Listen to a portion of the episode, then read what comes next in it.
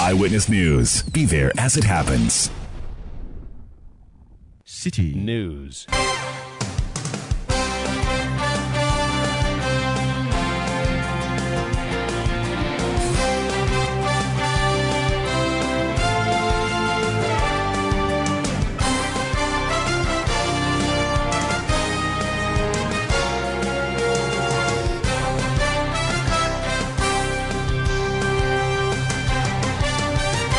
It's 17:30 GMT. This is Eyewitness News on 97.3 Citi FM. I am Umaru Sanda Amadu, and tonight I'm here with Akosia Oche. And coming up over the next 90 minutes, Trade and Industry Minister K.T. Hammond to know his fate on the contempt case brought against him in October. Meanwhile, James Gyakye the man who has the minister in court, may have to do his own cross-examination after the court said his lawyer's absence will not stop the case from proceeding. Also, coming up, the family of a 14 year old British national who allegedly died under mysterious circumstances at the St. Peter's Mission School at Ogbojo in Accra is calling for a thorough police investigation into the matter after the outcome of the autopsy. This Eyewitness News. We're coming to you from our studios in Adabraka in Accra. There's also business later in some 50 minutes from now. Yes, independent power producers consider shutting down their power plants over the government's failure to settle 2.5 billion cedis debt owed them. That's in 50 minutes from the business desk of Citi FM and Citi TV. Eyewitness News is live across Ghana on a number of affiliate stations. Uh, we are also on citinewsroom.com. We are on YouTube. We are on Facebook. If you want to know which affiliate stations you can listen to us as you move out of Accra, uh, if you're going to the Northeast region, we are in Walewale on Eagle 94.1 FM. We are in the Upper West region on Westlink 88.1 FM in Lawra. We are in Upper East on WED 88.3 FM in Zuarungu. We are in Northern region on Dasuma 99.1 FM in Yendi. We are in the Volta region on Akpini 96.7 FM in Kpando and Heritage 107.3 FM in Hohoe. In the Ashanti region, we are on Orange 107.9 FM in Kumasi. In Ahafo region, we are on Hammers 106.5 FM in Goaso. In Bono region, on Greener 95.9 FM in Sunyani. If you go to the Western region, we are on Premier 100.5 FM, Beach 105.5 FM, and uh, Sky Power 93.5 FM. All of them based in Takoradi. You can join the discussion by sending your messages on WhatsApp 0549 986 996 0549 986 996. Alternatively, you can go on Twitter and drop a message there. The WhatsApp number is zero. Okay, the Twitter number is uh, the Twitter handle is at Umaru Sanda. You can also tweet at Citi973, and the world will hear what you think. This is Eyewitness News coming to you from our studios in Adabraka, in Accra. Let's settle for details of our stories now.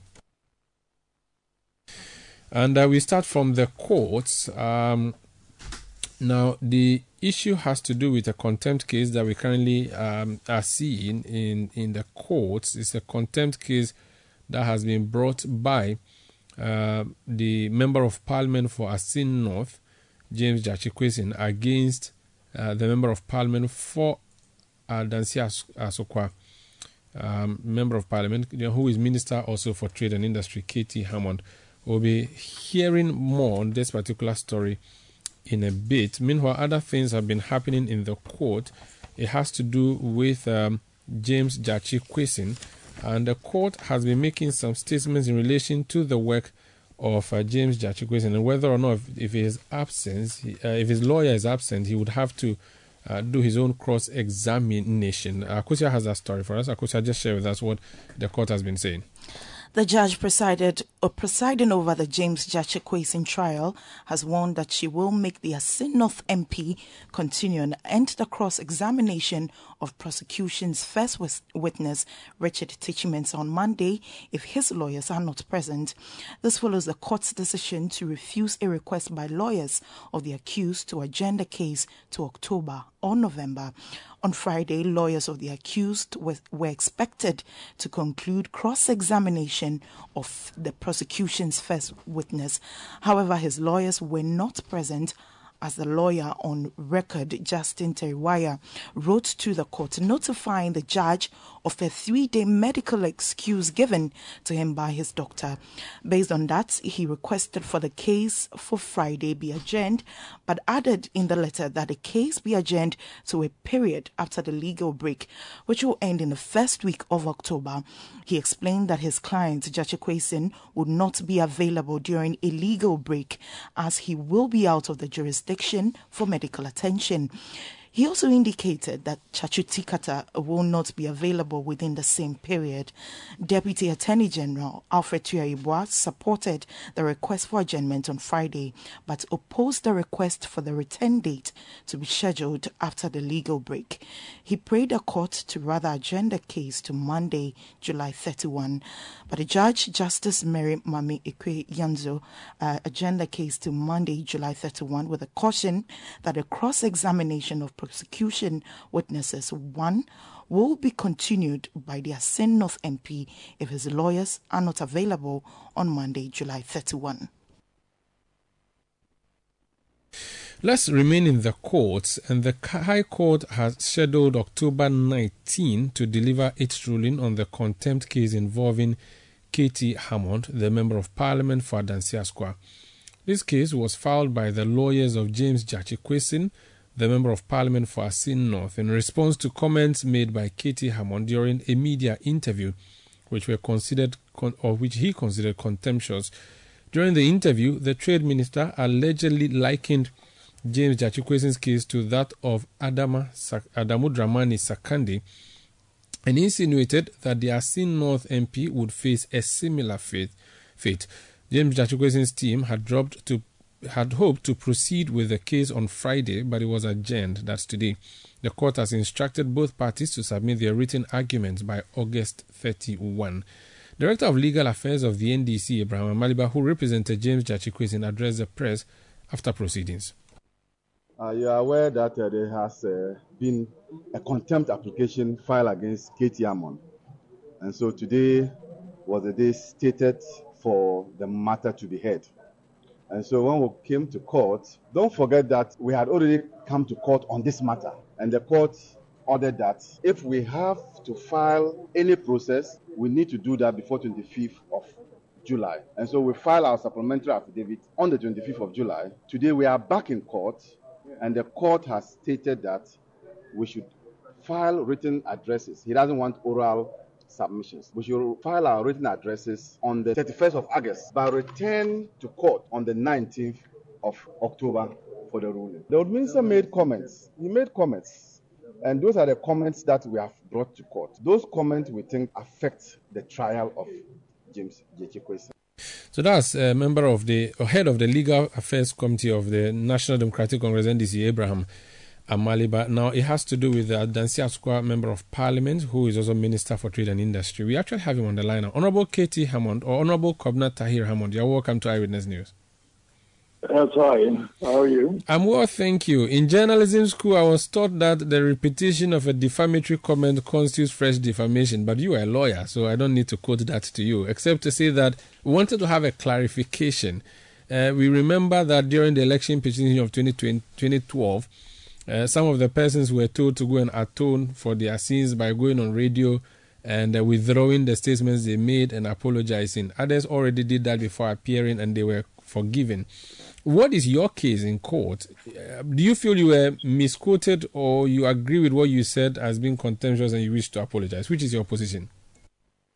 Um, well, I, I, don't recall those you're talking about, uh, uh, but if you make a comment and uh, uh, you clearly with some legal advice or maybe after rational thinking, you believe that uh, your language was offensive to the essence of the court, uh, uh, we, we, quickly apologized, withdraw and apologize.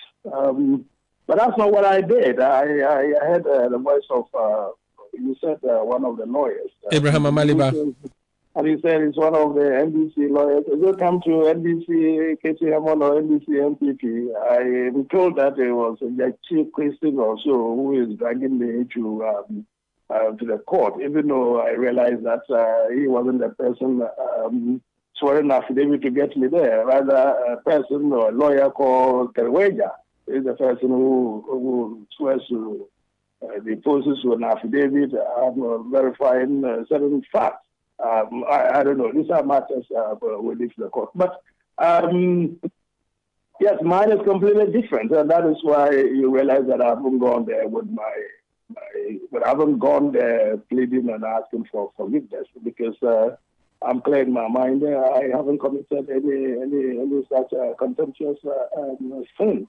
Um, I, I made a remark uh, the remark was in the context of uh. You say I'm a lawyer. Yes, I am. Uh, in qualified for a very long time. I do understand the, the concept of uh, um, contempt of court. So um, I made a statement, a statement uh, in the context of uh, precedence about uh, decisions that have been handed down by the Supreme Court. And um, I made a reference to a case which is if it's not well done, rather notorious in the country. So I, I particularly don't understand why anybody would want to take me to court, uh, except uh, for the fact that uh, I am Casey up.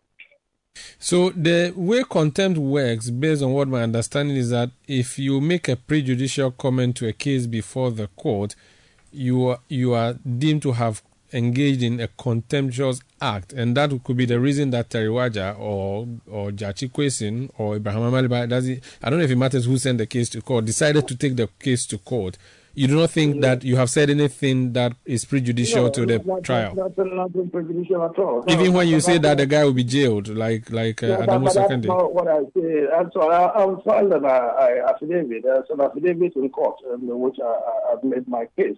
I think uh, there was no reference to it. Know, if there was reference, um, uh, it hasn't been discussed. But I filed my affidavit. As I explained, I mean, you guys can uh, apply for a copy of my affidavit uh, I've made it pretty clear why I said that the Supreme Court, in the case of this same uh, Gyakye Quayson, had, had made it very clear that the case of Gyakye Quayson is on, the, on all fours. In fact, the court was so emphatic that it's on all fours with the case of uh, uh, uh our friend uh, who, who died, uh, Adebu Sankeni. It's there in black and white. So I made that comment that the Supreme Court has said that ABCD is on all fours with this. And of course, the consequence I, I, I thought would be the same.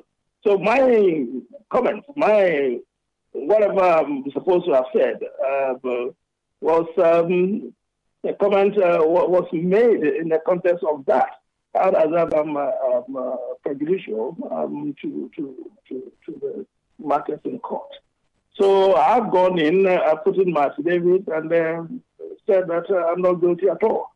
Indeed, uh, you know that if there's anyone in Ghana who upholds the integrity of the judiciary and been fighting for everybody to respect the integrity of the court, it's K.T. Hammond. When it came to other people, including judges who also uh, double as chiefs, making all those um, outrageous comments about uh, matters in court. I stood up and said that could not be because that that that's actually contemptuous. I know that, so I won't be the same person uh, to to fall into the trap of making comments uh, that in the end uh, would have the result of embarrassing the court or, or prejudicing any matter that is uh, sub Mm. The last time, or the most recent time we saw something around contempt was when Dr. Michael Kpessa-Whyte had to appear before the Supreme Court. He apologized and he was forgiven. Uh, you are not approaching the the the, no, the, the, the do, court. Do you remember the, the do you remember the what about his name was White Pastor White? Pesa, Pesa, Pesa White. Supreme, the Supreme Court and said, I could, those are scandalous comments. I couldn't possibly, in my right frame of mind, say anything like that about the, the judiciary of Ghana. It's nothing like that. It was nothing to do with the court. I said that uh, this is what uh, the person is accused of doing. The Supreme Court has said that a person who previously did a similar thing ended up this way. I see from what is happening, what is going on, that that person is trending the same uh, course that the Supreme Court described. Well, how does that become uh, prejudicial uh, to the court? So uh, I made my case to the court. And, uh, Um, today, uh, suggestion, uh, well, no, it's not really suggestion. The ruling was that um, I filed my affidavit. If they have some other things that they want to add, they should. The judge actually, the last time when we appeared, uh, asked them if they have seen my you know, whatever is it that they want to say about it. I, I think they said they wanted to go back and uh, file some further affidavit in response to what I've said. Um, I think uh, today I, I had been uh, been told that the hearing was at 11:30, but apparently it was earlier than that, so my lawyers were there. Uh, they, they, did in my absence, but I told you that uh, the court said that uh, whatever they have, they should now go and put it in the written for call and written submission. Put all of that in your written submission. My lawyers should also put ours in the written submission, um, and then uh, five, I think, by August or so, and then October, sometime October 16th or so, um, uh, leadership guys uh, will make a, a ruling.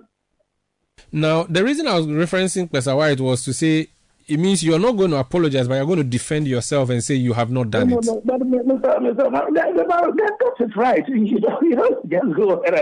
When you, when you make a comment to the fact that it's a stupid judicial, stupid Supreme Court, for Christ's sake, uh, you, you deserve to do something better than just apologizing. You know, that's atrocious. But I'm telling you, I haven't done anything uh, as scandalous as that. So, I mean, whoever it was that made that comment, I uh, realized with the advice of the lawyers that he, he has very badly. Uh, he couldn't say that. So quickly went and begged, apologized, and then the court said, okay, if you realize the, the, the, the, the seriousness of the, statement that you made, all right. Um, uh, that's fine. You know, so that is the kind of thing you are talking about. I haven't done anything as as as as as as, as serious as bad as that. I mean, this is you remember the Montie three and all that. We all been around when all this is uh, made the, the rounds in the country. Um, so um, uh, we know what we're talking about. But uh, I'm telling you, I haven't done anything that remotely approximate approximate anything um, uh, that that that that that you, you you you know you know about. I, I haven't done anything at all. So if I sin, if I got it wrong, I'll be the first person to uh, um, to raise up my hand, thanks to rights. You know, uh, I, I got it wrong. I apologize. But I'm telling you, I have not done any thing. I only made a comment in the context of the discussion of uh, uh, what we call the, we call it uh, uh, uh, stare decisis that decides It's what we call the precedent. What the court has said is binding on the evidence. The higher court, in this case, uh, Supreme Court, is binding on all lower courts. So I made this comment in that context. Um, it's for, for the court to decide if, uh, if uh, what I said is wrong. Uh, you know, I'm, I'm guilty of uh, contempt. That's a difference altogether. But okay. they wouldn't force me to admit that this is uh, this is uh, uh, contemptuous of the court. But clearly, far, far, far removed from your idea of contempt. At least that's how I. See. Very well. We wait to see what happens October 19 and wish you all the best. Now, let me Thank talk you. about something that uh, is happening at your ministry. In fact, this is our first interview since you went to the Ministry of Trade and Industry. How, how is the ministry treating you, sir? Oh, we're good. I mean, you speak with me. I'm in the office now. We're all right. Mm. There's a discussion in Parliament around tax exemptions for one district, one factory, uh, the, the, the factories therein, and the fact that there's a delay over it. What, what seems to be the problem? Uh, well, I, I came to, to meet a, pile of, uh, uh, we, we, got, let me put it this way, uh, we got uh, a flashing government program called One District, One Factory. Uh, government is uh, taking to help uh, private entrepreneurs who are able to set up uh, factories uh, in, in, the districts out of the country, throughout the, whole, the whole country. One of the Uh, advantages uh, of, uh, of the program we put in place is that any company which shows interest in, in, in, the program uh, will be entitled to, so, to some uh, tax uh, exemptions. I came to meet a pile of them on my table the reason uh, I'm told is that uh, they have not been able to push them through to Parliament uh, to, to waive the taxes. You, you know it's not a simple matter of waiving taxes. It's only Parliament uh, which constitutionally is able to waive uh, those taxes. Uh, but I, I, came to realize that um, quite a few were, were, were, still outstanding. And the reason why that was the case was because um, somehow it hasn't gone through the Finance Committee of Parliament, chaired by one of our colleagues. And so the matters haven't come to the plenary um, for um, uh, for the, the, House to approve. Uh, it's been going on for some time, so I myself uh, called the attention of the Speaker um, to this matter. Because, there is, I think, in our standing orders, there's a provision. When a reference made by the Speaker, it has to be um, completed. The work on it has been completed I returned uh, uh, to to the plenary. The speaker informed the House informed uh, within uh, uh, three three three months. It's been going on for some time now, and it's delaying the, the, the project. Um, uh, that uh, we're undertaking under one B one. So I, I invited uh, the speaker to get the committee to expedite action on the on the approval of these exemptions. How is that affecting the general output of the ministry? Because 1D1F is a huge policy promised by, by the party when it was in opposition, and the government started implementing it since 2017. I believe that this this particular challenge would, would affect the overall performance of your ministry well, we, we wouldn't say overall. I mean, I'm not happy about it, and so I'm, I'm working seriously uh, with, uh, with the leadership of uh, uh, the House to make sure that uh, um, we, we, we have the, the approvals uh, in good time. It's it's not it's not it's not helping us, frankly. So it's not it's not it's not helping us. But um, I wouldn't wouldn't I wouldn't say that affecting the generality of whatever we do here. Uh, we would have been better off if uh, somehow these approvals uh, uh have come through earlier. But um, I'm told that uh, has some other procedures um, which they, they, I think they have adopted to make sure that some of this um, equipment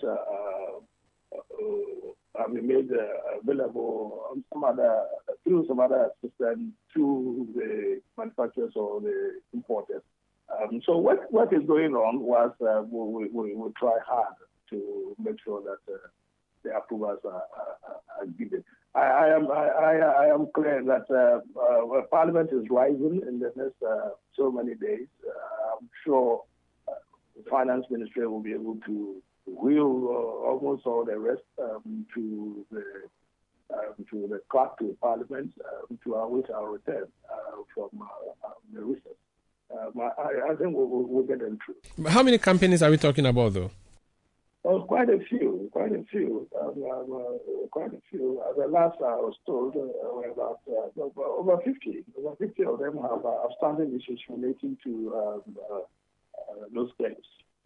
And, and and does it mean that they have not been constructed at all, they, or they are ready to operate, but they That's need that? I said. There have been some other means. Some of them have actually paid uh, to facilitate the clearance of their goods. Some of them have had to pay some money and uh, a few other things. So, um, uh, it's not a happy situation. We shouldn't have uh, come to this uh, when the government is committed uh, to discharging all of its um, responsibilities and obligations to these companies so they could uh, also achieve uh, uh, whatever their projects are.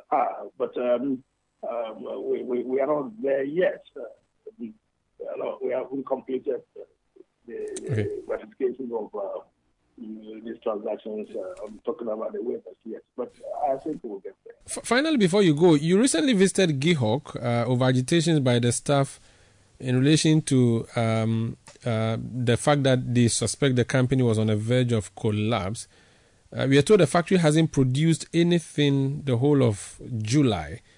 Uh, do you have any latest information on the state of affairs at GIHOC and how you're dealing with that? No, I, I, I don't have that information. The fact that nothing has been produced the whole of July, I don't have that information. Yeah, but yes, I went there. There, there were a few issues uh, with the, the, the, high level of uh, uh, employees and uh, whether they were all uh, properly they, they, they, really needed to be that level of uh, uh, employment considering all that was going on. And are some agitations here and there, but uh, we, we, managed to settle those things. I actually asked for some comprehensive report uh, to be made to me. Um, I haven't I haven't received that yet, but uh, I haven't heard about any more accusations in the last few weeks. So uh, I'm sure they are, they are, they are doing well. Very well. We hope they are. Thank you so much for speaking to us. Eh? You're very welcome. That's the Honorable K.T. Hammond, his Minister for Trade and Industry and MP for Adansi Asokwa. This is Eyewitness News on 97.3 Citi FM. We'll be back with more. Please stay with us. Eyewitness News. Be there as it happens. Let your voice be heard on Eyewitness News on Facebook at facebook.com forward slash citi97.3, Twitter at twitter.com forward slash citi973, and Instagram at instagram.com forward slash citi973 with the hashtag Eyewitness News. You're welcome back. This is Eyewitness News on 97.3 Citi FM. We are coming to you from our studios in Adabraka in Accra. We've been busy with what's happening in the courts. We spoke to the Minister of Trade, Honorable uh, K.T. Hammond, a short while ago. Uh, now, before then, we also told you the story about James Gyakye Quayson, and the judge presiding over his case has warned that she would make the Assin North MP continue and end the cross examination of prosecution's first witness, that's Richard Takyi-Mensah, on Monday if his lawyers are not present. Now, this is part of a number of decisions that have been taken. There was a request for an adjournment to the next um, to, to the end of the legal vacation. Uh, the deputy AG who was in court holding a brief of the Attorney General's department did not agree with that. The court agreed with the deputy AG. The Honorable Alfred Tuah-Yeboah is the deputy Attorney General. He's joined me on the line now for more on James Quayson. Honorable, you're welcome to Eyewitness News. Thank you very much, my brother. First of all, I, I do not understand this bit where the judge says she's going to make the MP cross examine the prosecution witness himself. Um, is it the case that the lawyer has gone AWOL? Thank you very much. Uh, let me put this in, in the proper uh, perspective. PW1, who happens to be our first witness, has been in the witness box since 12th of July 2022. So for over one year, 16 days, a simple cross-examination that the counsel for the accused person said was going to use two hours to do has taken us such a period. To the one who went to court, counsel for the accused had sent a letter to the effect that he was indisposed and had been given three days exclusivity. That exclusivity is dated 27th yesterday.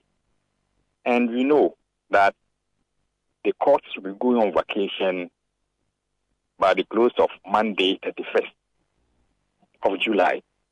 So I made a point that you can't have one witness being in the witness box on three different legal years. Because remember, July last year belonged to the previous year's legal year. Then we started last year's legal year. Then we want to take him to the third legal year. I mean, it's not something reasonable. So the judge, in her wisdom, said, fine, she may want that cross examination of the PW1 completed. For that matter, on Monday, we should be in court. Fortunately, on Monday, the accused person's counsel paid the excuse duty will have resumed work. And that's why the judge added that if counsel for the accused person does not show up, she may want the accused person himself conduct the examination.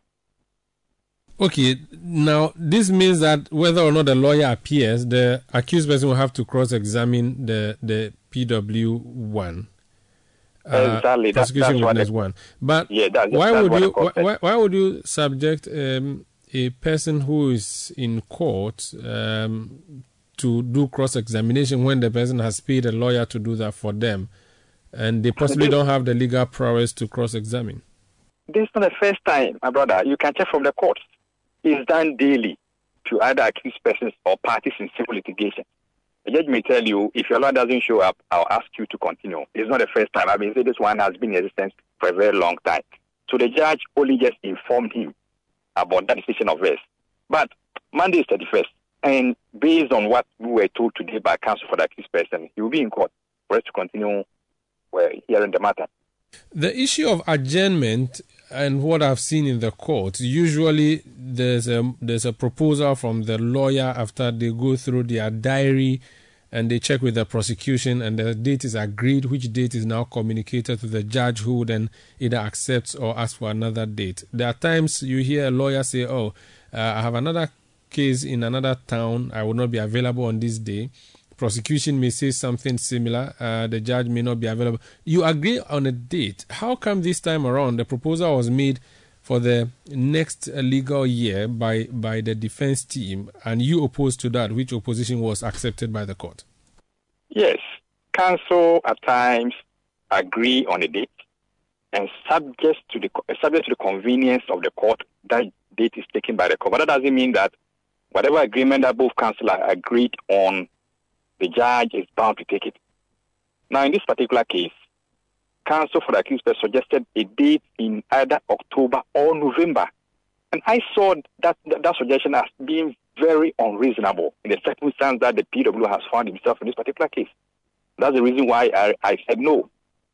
It was my view that since we have one more day to end the legal year, we have to take advantage of it. So it must be on Monday. That is the order the court made today.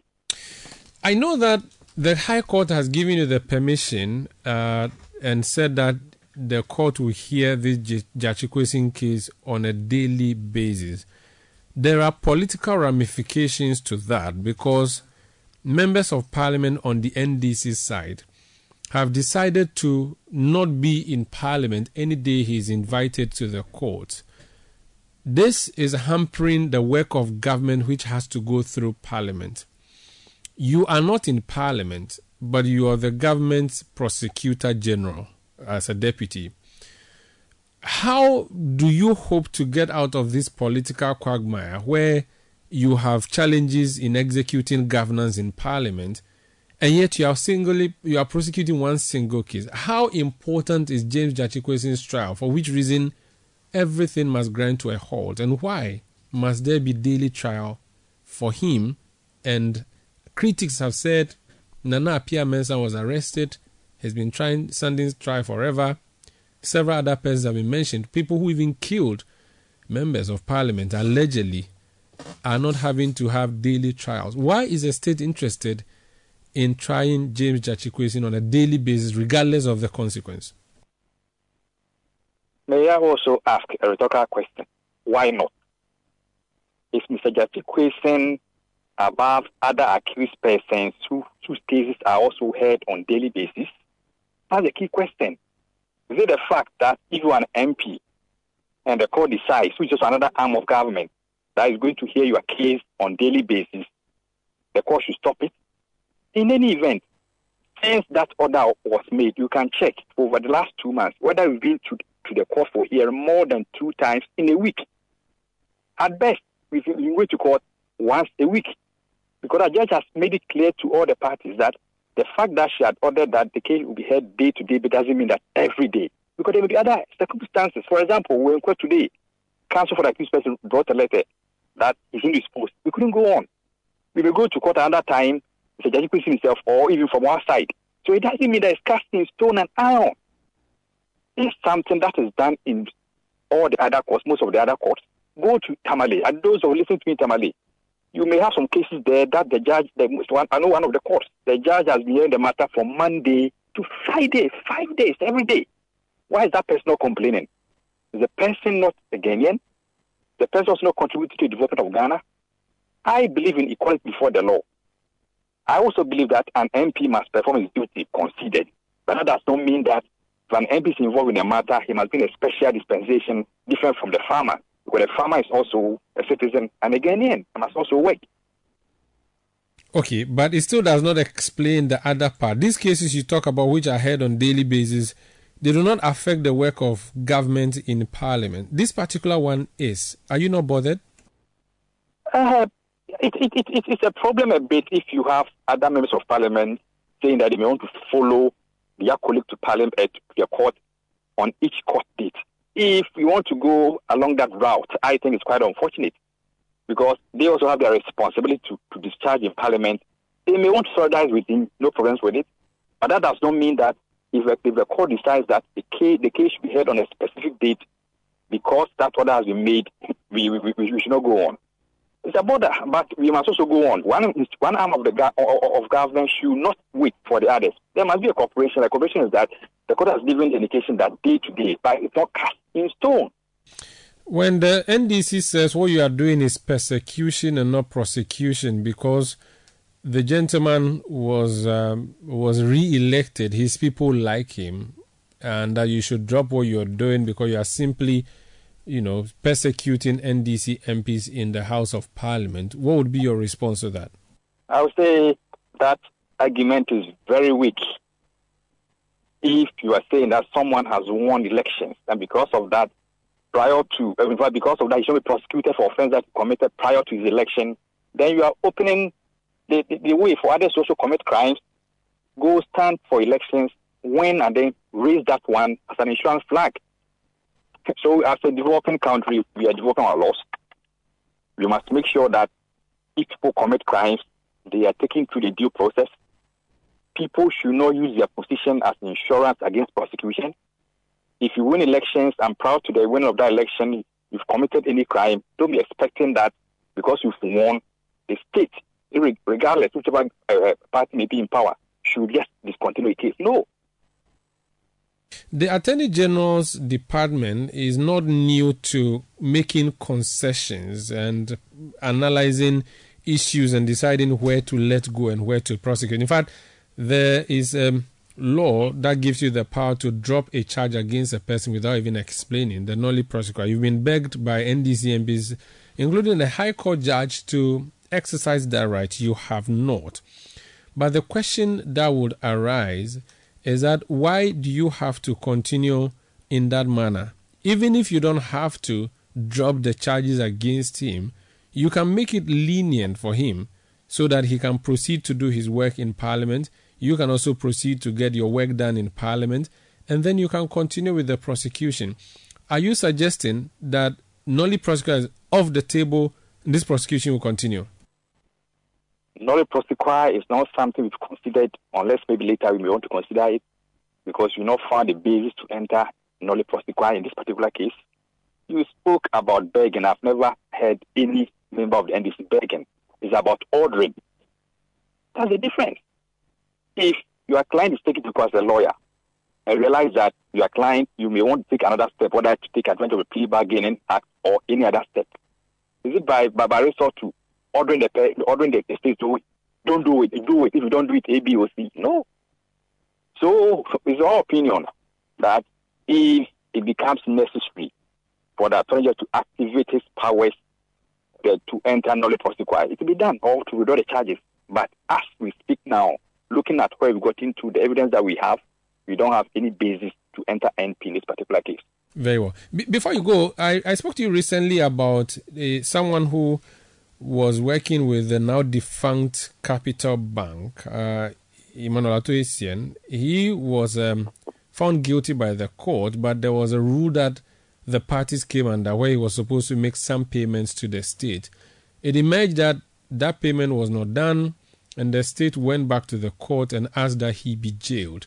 Do you have a brief on the status of that case as we speak? Yes.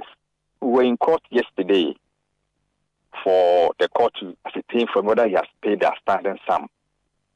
Unfortunately, or fortunately for him and unfortunately for us, the judge did not sit yesterday. For that matter, the case has been adjourned to the 12th of October. Very well. We'll wait to see what happens then. Thank you so much for speaking to us. Sir. You're welcome, my brother.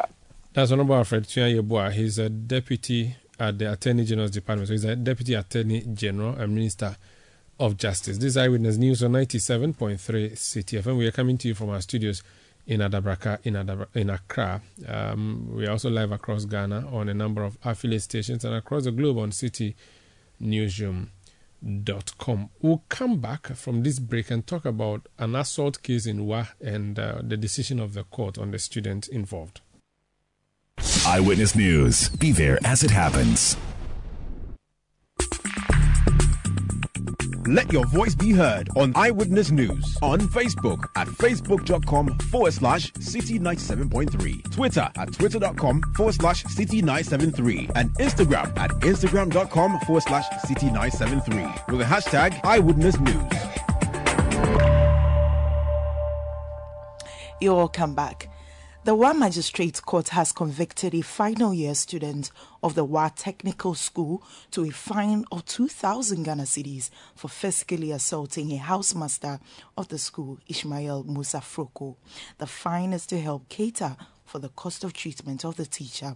The student Yusuf Mudayir was convicted on his own plea after the court presided over by Maxwell Mark Brown Tirigu found him guilty of the crime. The court also directed that a st- student should sign a bond of a good behavior for one year or in default be imprisoned for the same period. A second accused person, Salifu Razak, in relation to the assault on the teacher, failed to appear before the court, while Christian Kessie uh, has been discharged after investigations revealed his innocence in the crime.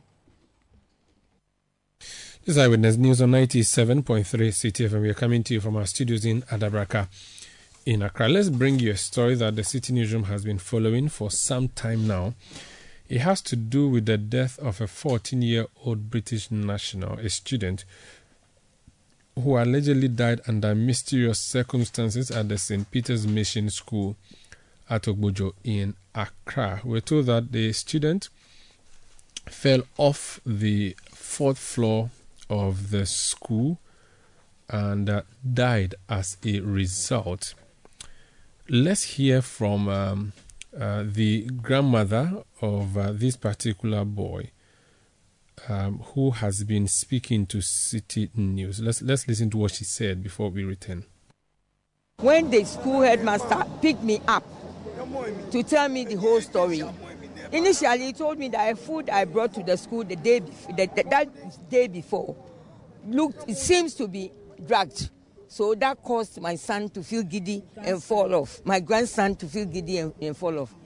Secondly, the doctors at Legon, they made me understand that the teachers who brought my dead my dead grandson at 12:15 midnight said I I was in intensive care on admission. I'm standing here. There was nothing wrong with me. They never phoned me.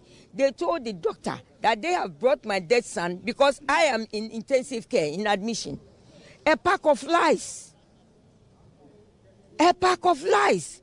And they said the food I brought to the school the day, be, the day before, 15th of May, seems to be dragged. And that caused my grandson to feel hmm. giddy and drop off from the fourth floor.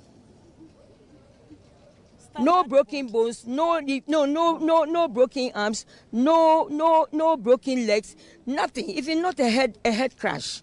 A standard, standard board has proved that there was no drug in my grandson's no body. common alcohol. No alcohol. Yes. And, and, and the thing is, my, the, eh, uh, uh, the, the director of the school said, my grandson, he came on TV and said, my grandson was dealing in drugs at 14. And then when, the, when the, the, the people who supplied the drug came to collect their money, because he had spent the money, he was jumping through fourth floor window to fall down.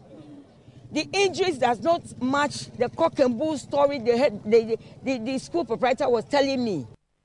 That's a grandmother of a boy who fell off uh, the fourth floor of St. Peter's Mission School at Ogbojo in Accra. Let's speak to the family head now, Ni Nikoi Ashali. Uh, Ni, you're welcome to Eyewitness News. Uh, Grandma just described the story as a cock and bull story. Um, is it that you don't believe the narration as given to you by the school, or you believe that until you saw the autopsy report? Um, initially, after visiting the site of the incident and the story that he said, then we realized it was a cock and bull story indeed. Um, there was no correlation between what said and what we saw. So we started doubting it right from the inception that there was something wrong. What did you find which uh, was alarming to you or, or raise eyebrows? Okay.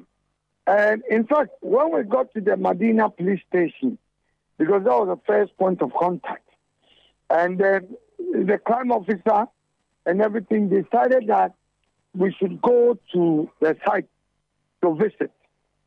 In fact, from what they told us from the police station, we decided we want to go. When we went, we we met the proprietor who was waiting for us to take us round. So he did. In fact, he took us upstairs to the fourth floor where the police had already told us that our grandson and our son fell from that floor.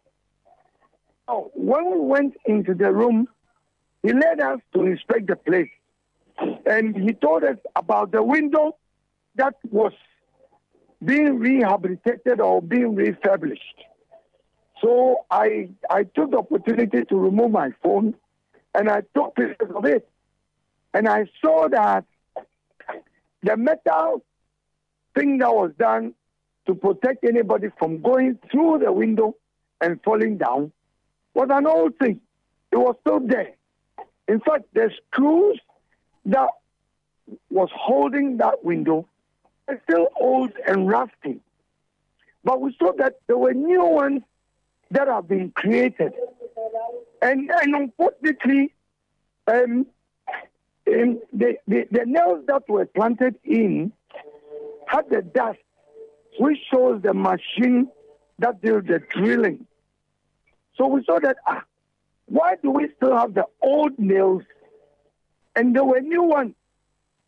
And so we doubted it, that they were never doing any refurbishment or whatever. And in the presence of the police, there was a district commander, there was a crime officer, and everything. And I told them that why was the place not condoned? Because there has been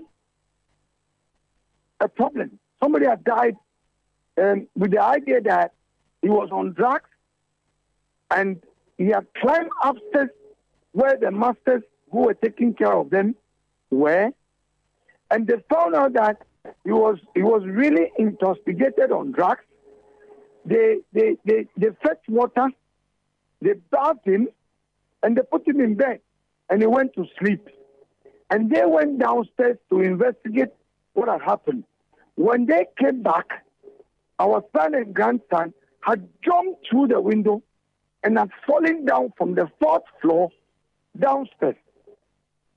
So we went round, took pictures about the dormitories, which was so inhabitable according to human standards, and they took him to the back to see where he fell. Now, this is a 14 year old boy who is six feet two. Today, that will even put him in the coffin. He was taller than the six feet two that we thought. Could have fallen from the fourth floor, and the area that showed us that he fell was less than, I would assume, two feet. We never saw any blood that has, you know, kind of, you know, normally when somebody dies. Blood stains. You're talking about blood stains on the floor. The blood stains. And, and normally you would have seen the flow of the blood. Hello? You did not see that. Now, let me ask this quick question. Are you saying that the school authorities were negligent, as in they did what they should not have done, or you are suspecting your your ward died as a result of something else and not falling off the fourth floor? First of all, our grandson and son never fell from any fourth floor. So I'm trying to narrate the things that I saw, which does not add up to what the proprietor of the school told us. Okay? Because um, the blood that was there um, could not be even a pint of a canned milk. Looking at the height. Now, the pictures that we had from the Achimo, the Legon Hospital, okay, they took our hand 12 midnight. 12 midnight. And the doctor said that when the person died out of the hospital, there was a need to to, to draw the attention of the police, or else we would not allow the body to into the police hospital. Now, those who took our son and grandson to the hospital said that the grandmother has been hospitalized and he was on drips which was not true. They never called us if really our son, grandson, fell from the fourth floor immediately. And there was no way they could have resuscitated him from that great fall. So when we got to, when my my my senior sister, the grandma, went to the hospital, we took pictures. And the boy was so intact. His bones, his body was as fresh as a newborn baby. The only thing we saw was that there was a hit on his neck. He has lost all his teeth. And beneath his armpit, there were big cuts under one arm, which is the right hand side. So if somebody has fallen from a four story building, we were expecting that he would have broken down in pieces. We have the pictures that we produce. So it meant that our son, grandson, was taken out of the school. He was murdered outside the school. They brought him back when everybody was asleep and just took him to the spot. And- Either they had the blood and they spread a pitch of it around the place. And so we we have to report because the British is a product. Our son is a British boy. We went to the British embassy. They advised that we should go to the police hospital and report. Okay. So now, the homicide. this this narration you've just given about the the boy you suspect was taken out, killed, and returned. You suspect this was done by criminals outside the school, or you think the school is complicit in this? Because we have called the school, and the school has not granted us an interview. The school says the police is doing an investigation. Who do you suspect Yes. may have done this, carry out, kill, and return? Well, well, you see, analytically, if a school is a boarding house and it's got the security and everything, um, definitely the boy cannot get out of the premises of the school. He's in the custody of the authorities of the school. Now, from what we saw and what they narrated having fallen from the fourth floor and where he fell and the quantum of blood that was there, clearly was an indication that the thing never occurred in the school. And why was it in midnight 12 a.m.? The autopsy will determine the period at which he died and the period at which he was taken to the hospital from the school. So we were waiting for the autopsy to give us a definite idea of what transpired. And we are also waiting and depending on the homicide to tell us. But what they allege that the boy was on drugs.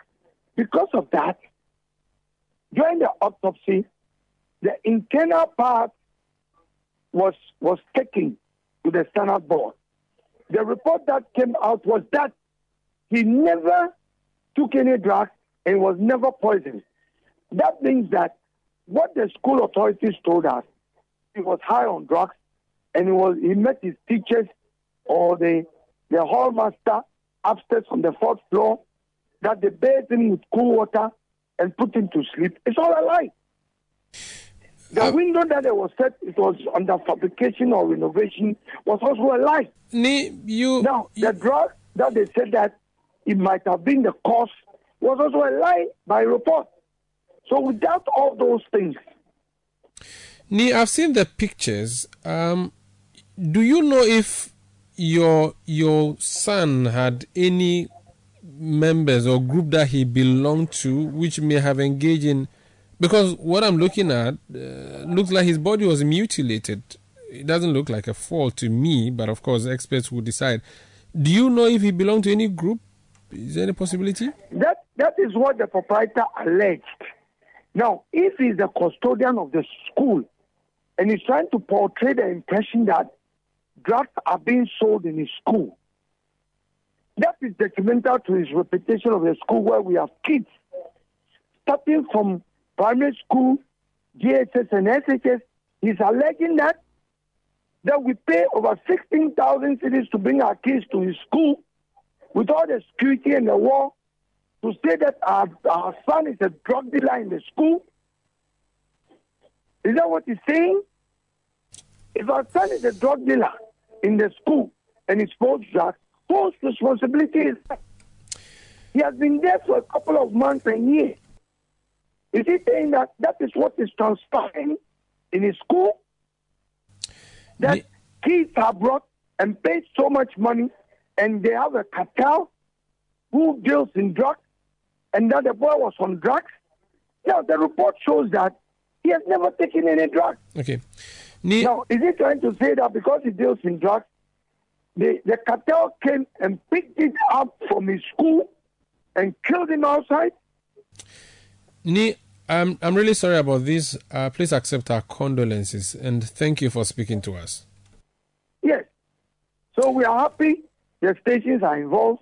They started to say it. Now is our time, having gotten all the reports, we want to prove and we will, we will go along. Okay. Wish you all the best. We wish you all the best in your quest to find justice, and thank, thank you, for speaking to us. That's uh, thank you very much. Thank that's you. Ni Nikoi Ashali. He's a head of the family that lost a child, a 14-year-old boy, a British national, who was schooling at St. Peter's Mission School at Ogbojo in Accra. The report earlier was that the boy fell from the fourth floor of the school. Now, pictures that have been shared with us by the family, and which pictures are the reason that the family is making the case they are making, is that it could not have been a fall, but some other form of death, and they are asking for some answers to be given them by the appropriate authorities. This is Eyewitness News on 97.3 CTF. We'll be back with more. Let your voice be heard on Eyewitness News on Facebook at facebook.com forward slash citi97.3, Twitter at twitter.com forward slash citi973, and Instagram at instagram.com forward slash citi973 with the hashtag Eyewitness News. Get the details. Every significant financial transaction, every market movement, and all the policies that affect your business. Citi Business News. Be informed. Time now for Citi Business News and Eyewitness News, powered by citibusinessnews.com. My name is Akosia Oche. Let's settle for the details. The independent power producers, IPPs, are facing an imminent crisis, pushing them to consider shutting down their power plants if the government doesn't settle their debt exceeding 2 billion cedis. Earlier, the IPPs refrained from shutting down after discussions with the Electricity Company of Ghana.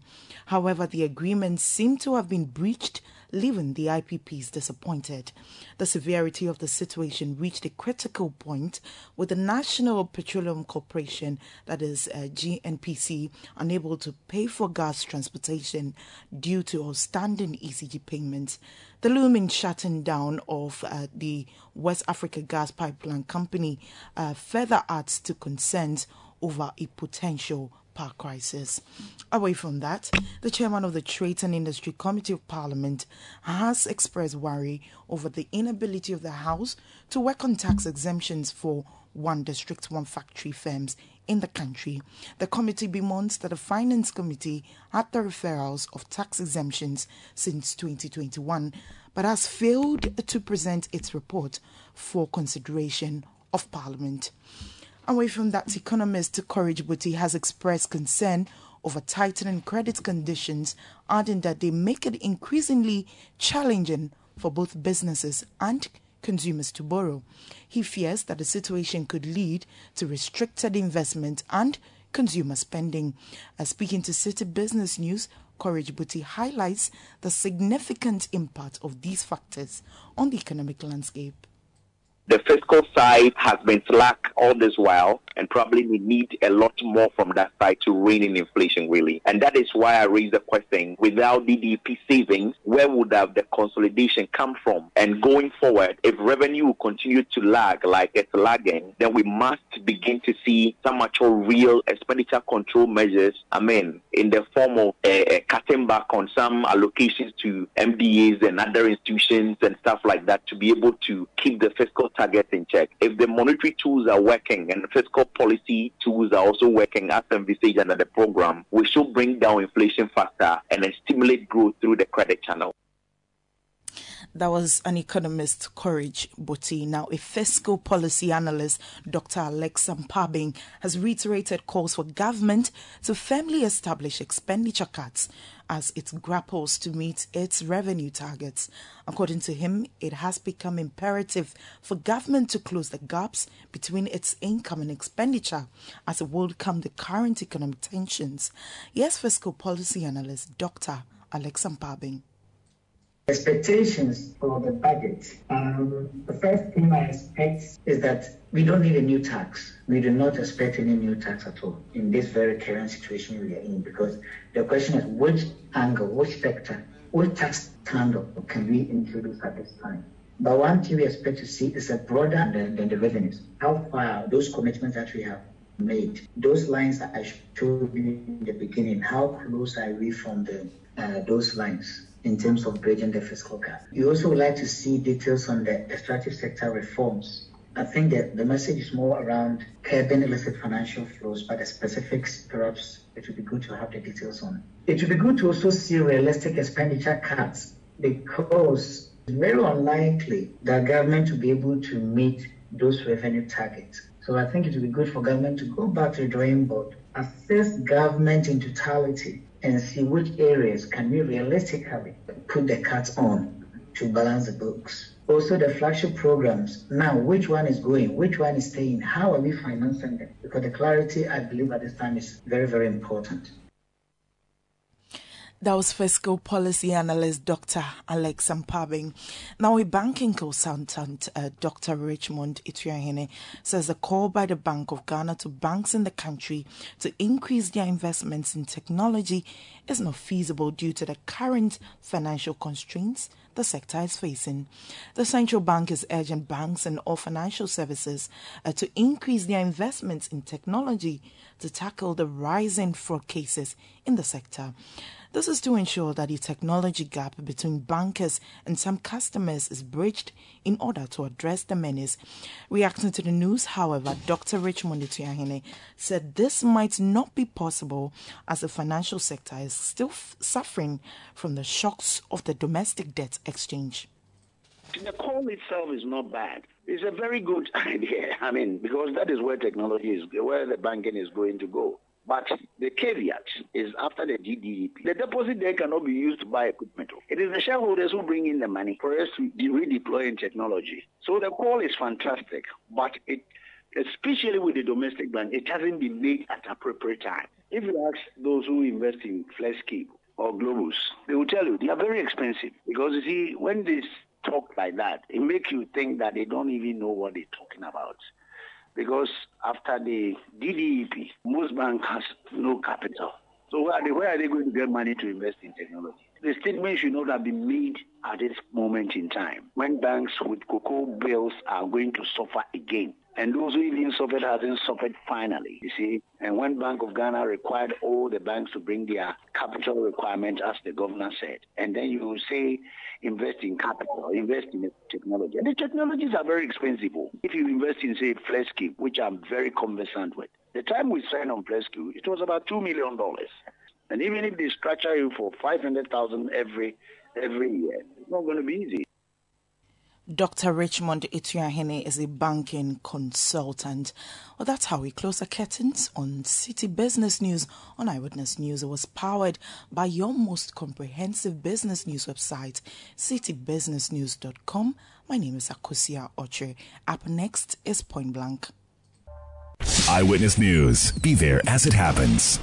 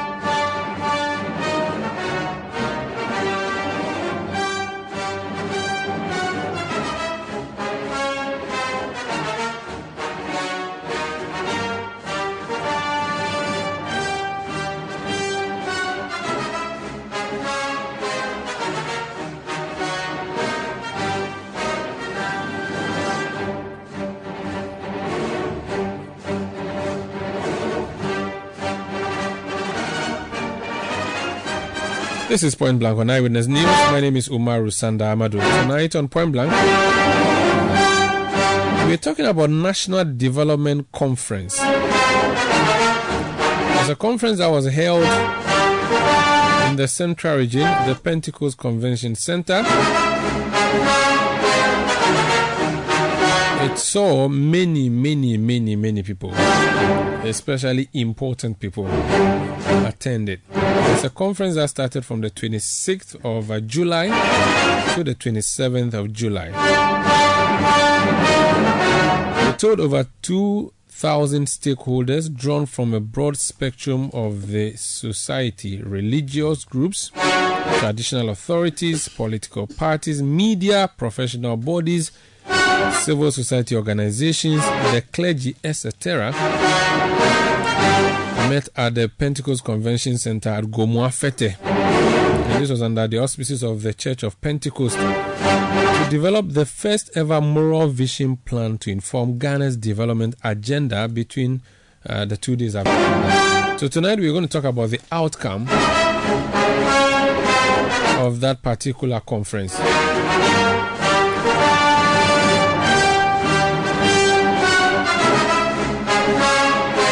A, 20, a 10 point agenda or memorandum has been issued and signed by Apostle Eric Kwabena Nyamekye. He is the chairman of the Church of Pentecost and president of the Ghana Pentecostal and Charismatic Council of Churches. So let's speak to the memorandum now.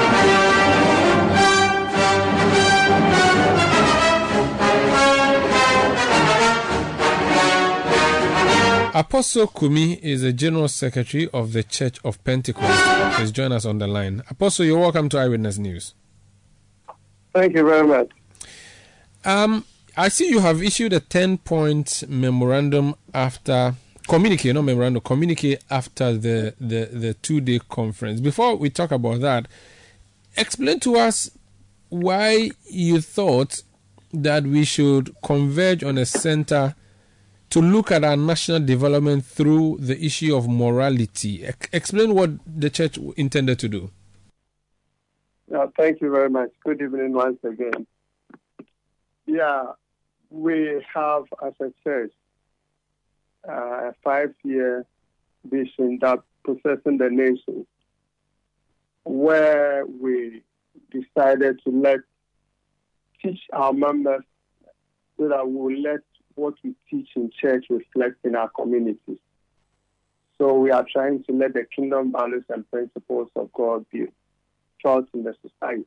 So last year we organized the first one for royals. So we gathered about 2,000 royals with about 80 of them being paramount to teach kingdom principles. And then later we set a platform to engage all ministers from various denominations about 4,000 of them coming from about 480 different churches. So this year, being the last uh, final lap of the five-year vision, we decided to engage key stakeholders so that we can think about what things to have lost, we have lost as far as our morals and principles are concerned. So this engagement had to do with talking about moral vision. That is what leaders ought to place uh, value on and what things, uh, ethics, morality, values, principles, integrity, things that are, are virtues which we seem to have lost. You bear with me that uh, these days people do things anyhow. When we're young, it was difficult for you to see a young man insulting an elderly. People don't value principles. We go to work late. Corruption is all over the place. From bottom up, nobody cares. Everybody is doing something else. So we thought the church could set a stage where we can bring more stakeholders to think about values. So basically, that's what informed the church to engage in that.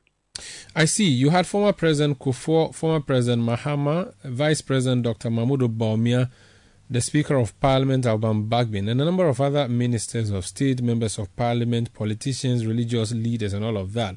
So at the end of the day, two days, what did you come out with? Yeah, thank you very much. It's, it's good you are mentioning all these our fathers and key leaders in the nation. When we dreamt, we en- we engaged them, and all of them bought into it. Yeah, yes, something is missing, which we have to engage. So they were all supported what we're going to do. They spoke into it, so we came out with some topics that we engaged. So the speakers were given specific topics to handle. And out of their presentation, after that, there were engagements, breakout sessions, workshops. So participants coming from all different uh, different backgrounds and status of the society came out with their reflections on what they have heard, and then they made some observations and we put them together as a community which want to uh, go again and discuss with all those we consulted and come out with this so that we'll be able to roll it together. Let me state, you said uh, uh, a communique that has been signed. It's a draft. Unfortunately, is yet to sign. It's a reflection of what we want to do. So uh, by Monday, you come to the office and sign the final one. So what we have is a draft which the stakeholders, the participants, we all agree that these things are what we are missing.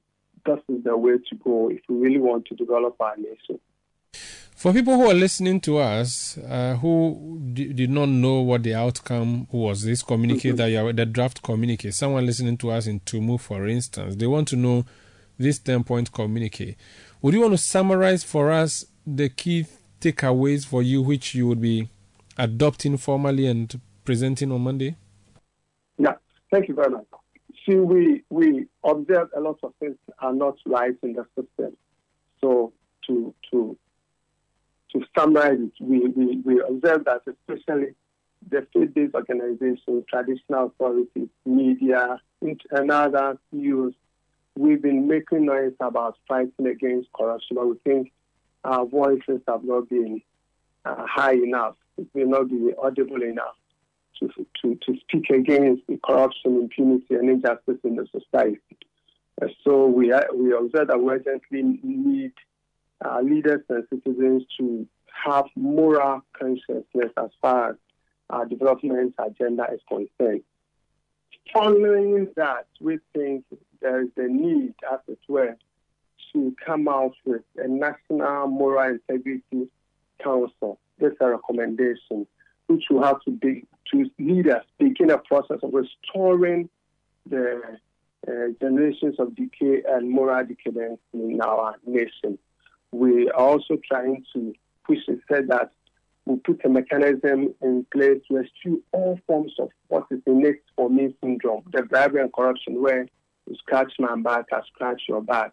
And we want to come out strongly to do a campaign, rigorous campaign, national integrity campaign, to sharpen the moral consciousness of Ghanaians. Doing this, we're going to really team up with uh, NCC, CHRAJ.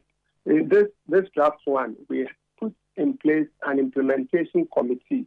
And on that committee, we have NCC, the boss is a member of it. We have uh, one of the commissioners from CHRAJ.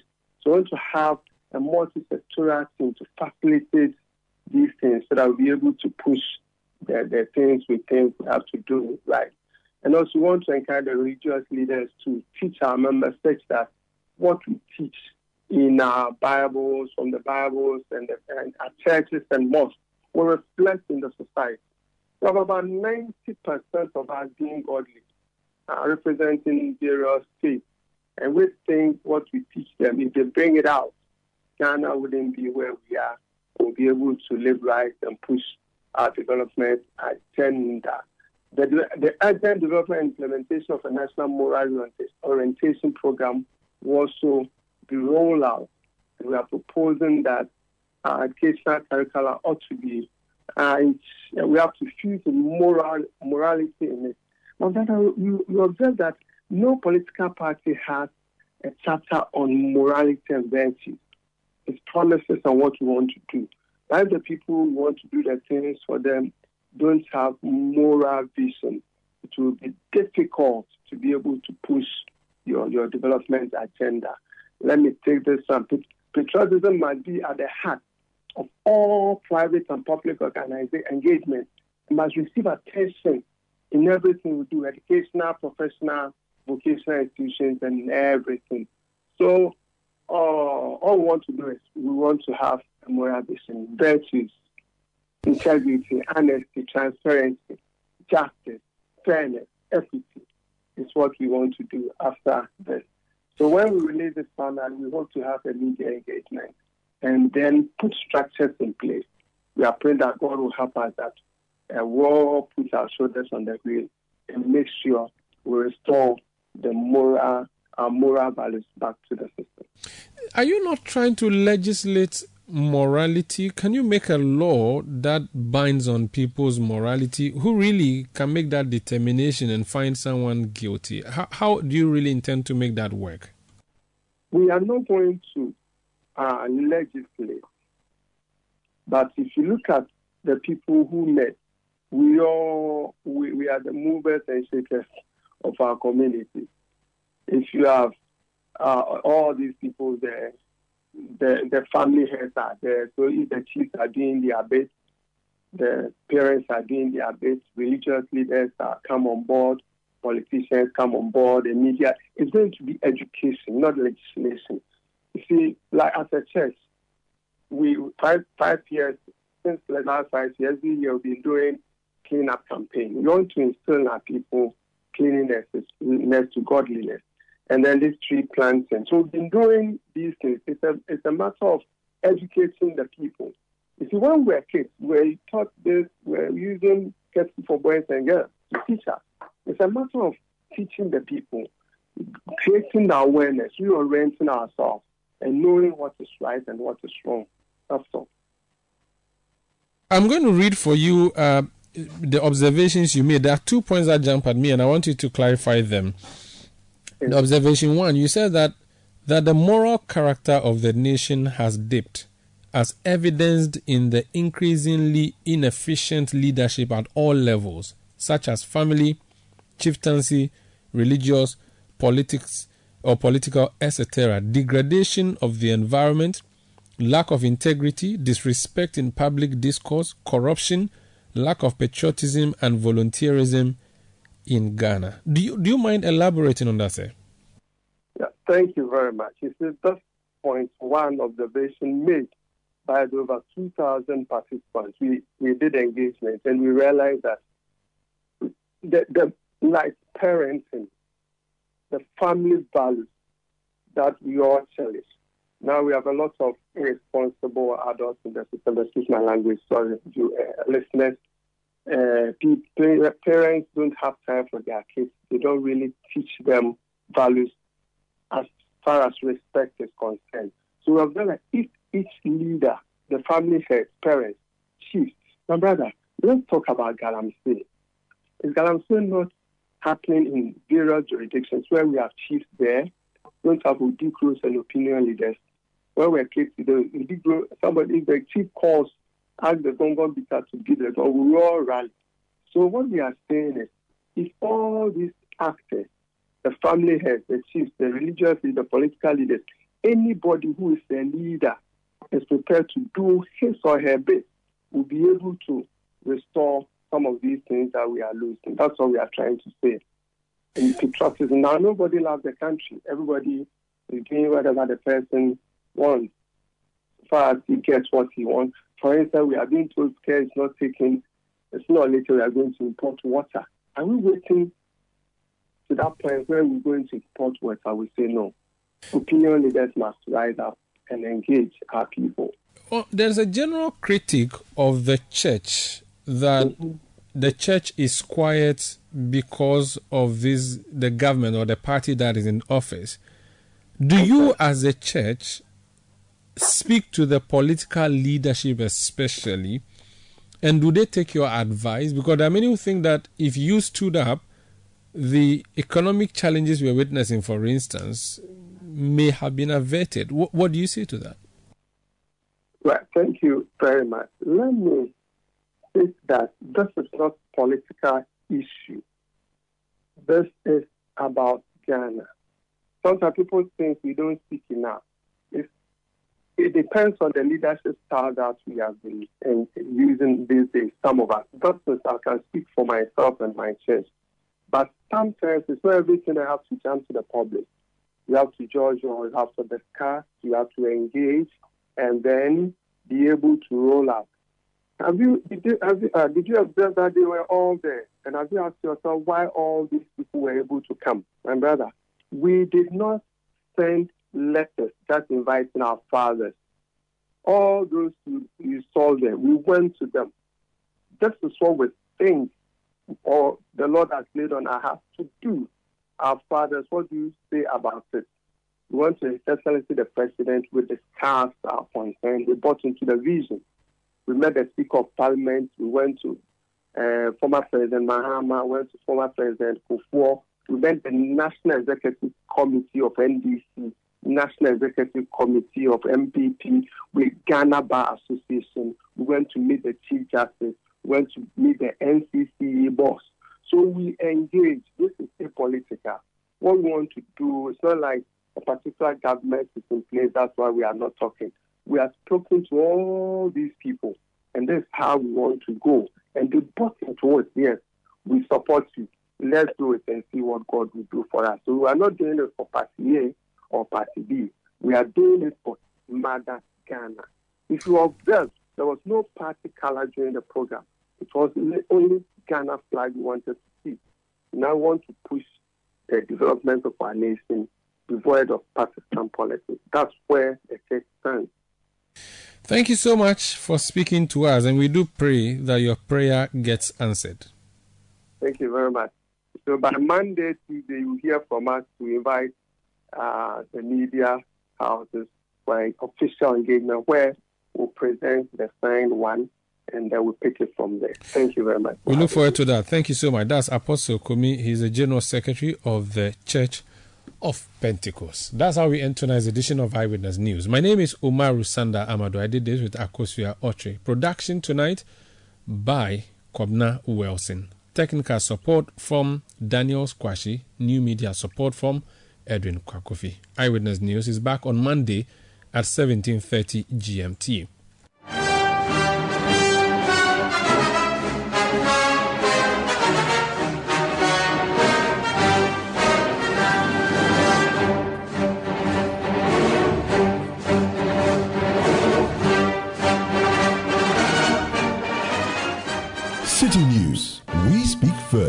Reach our hotline on 0302 224959 and get interactive on Facebook, Citi 97.3 FM, and on Twitter at Citi 973.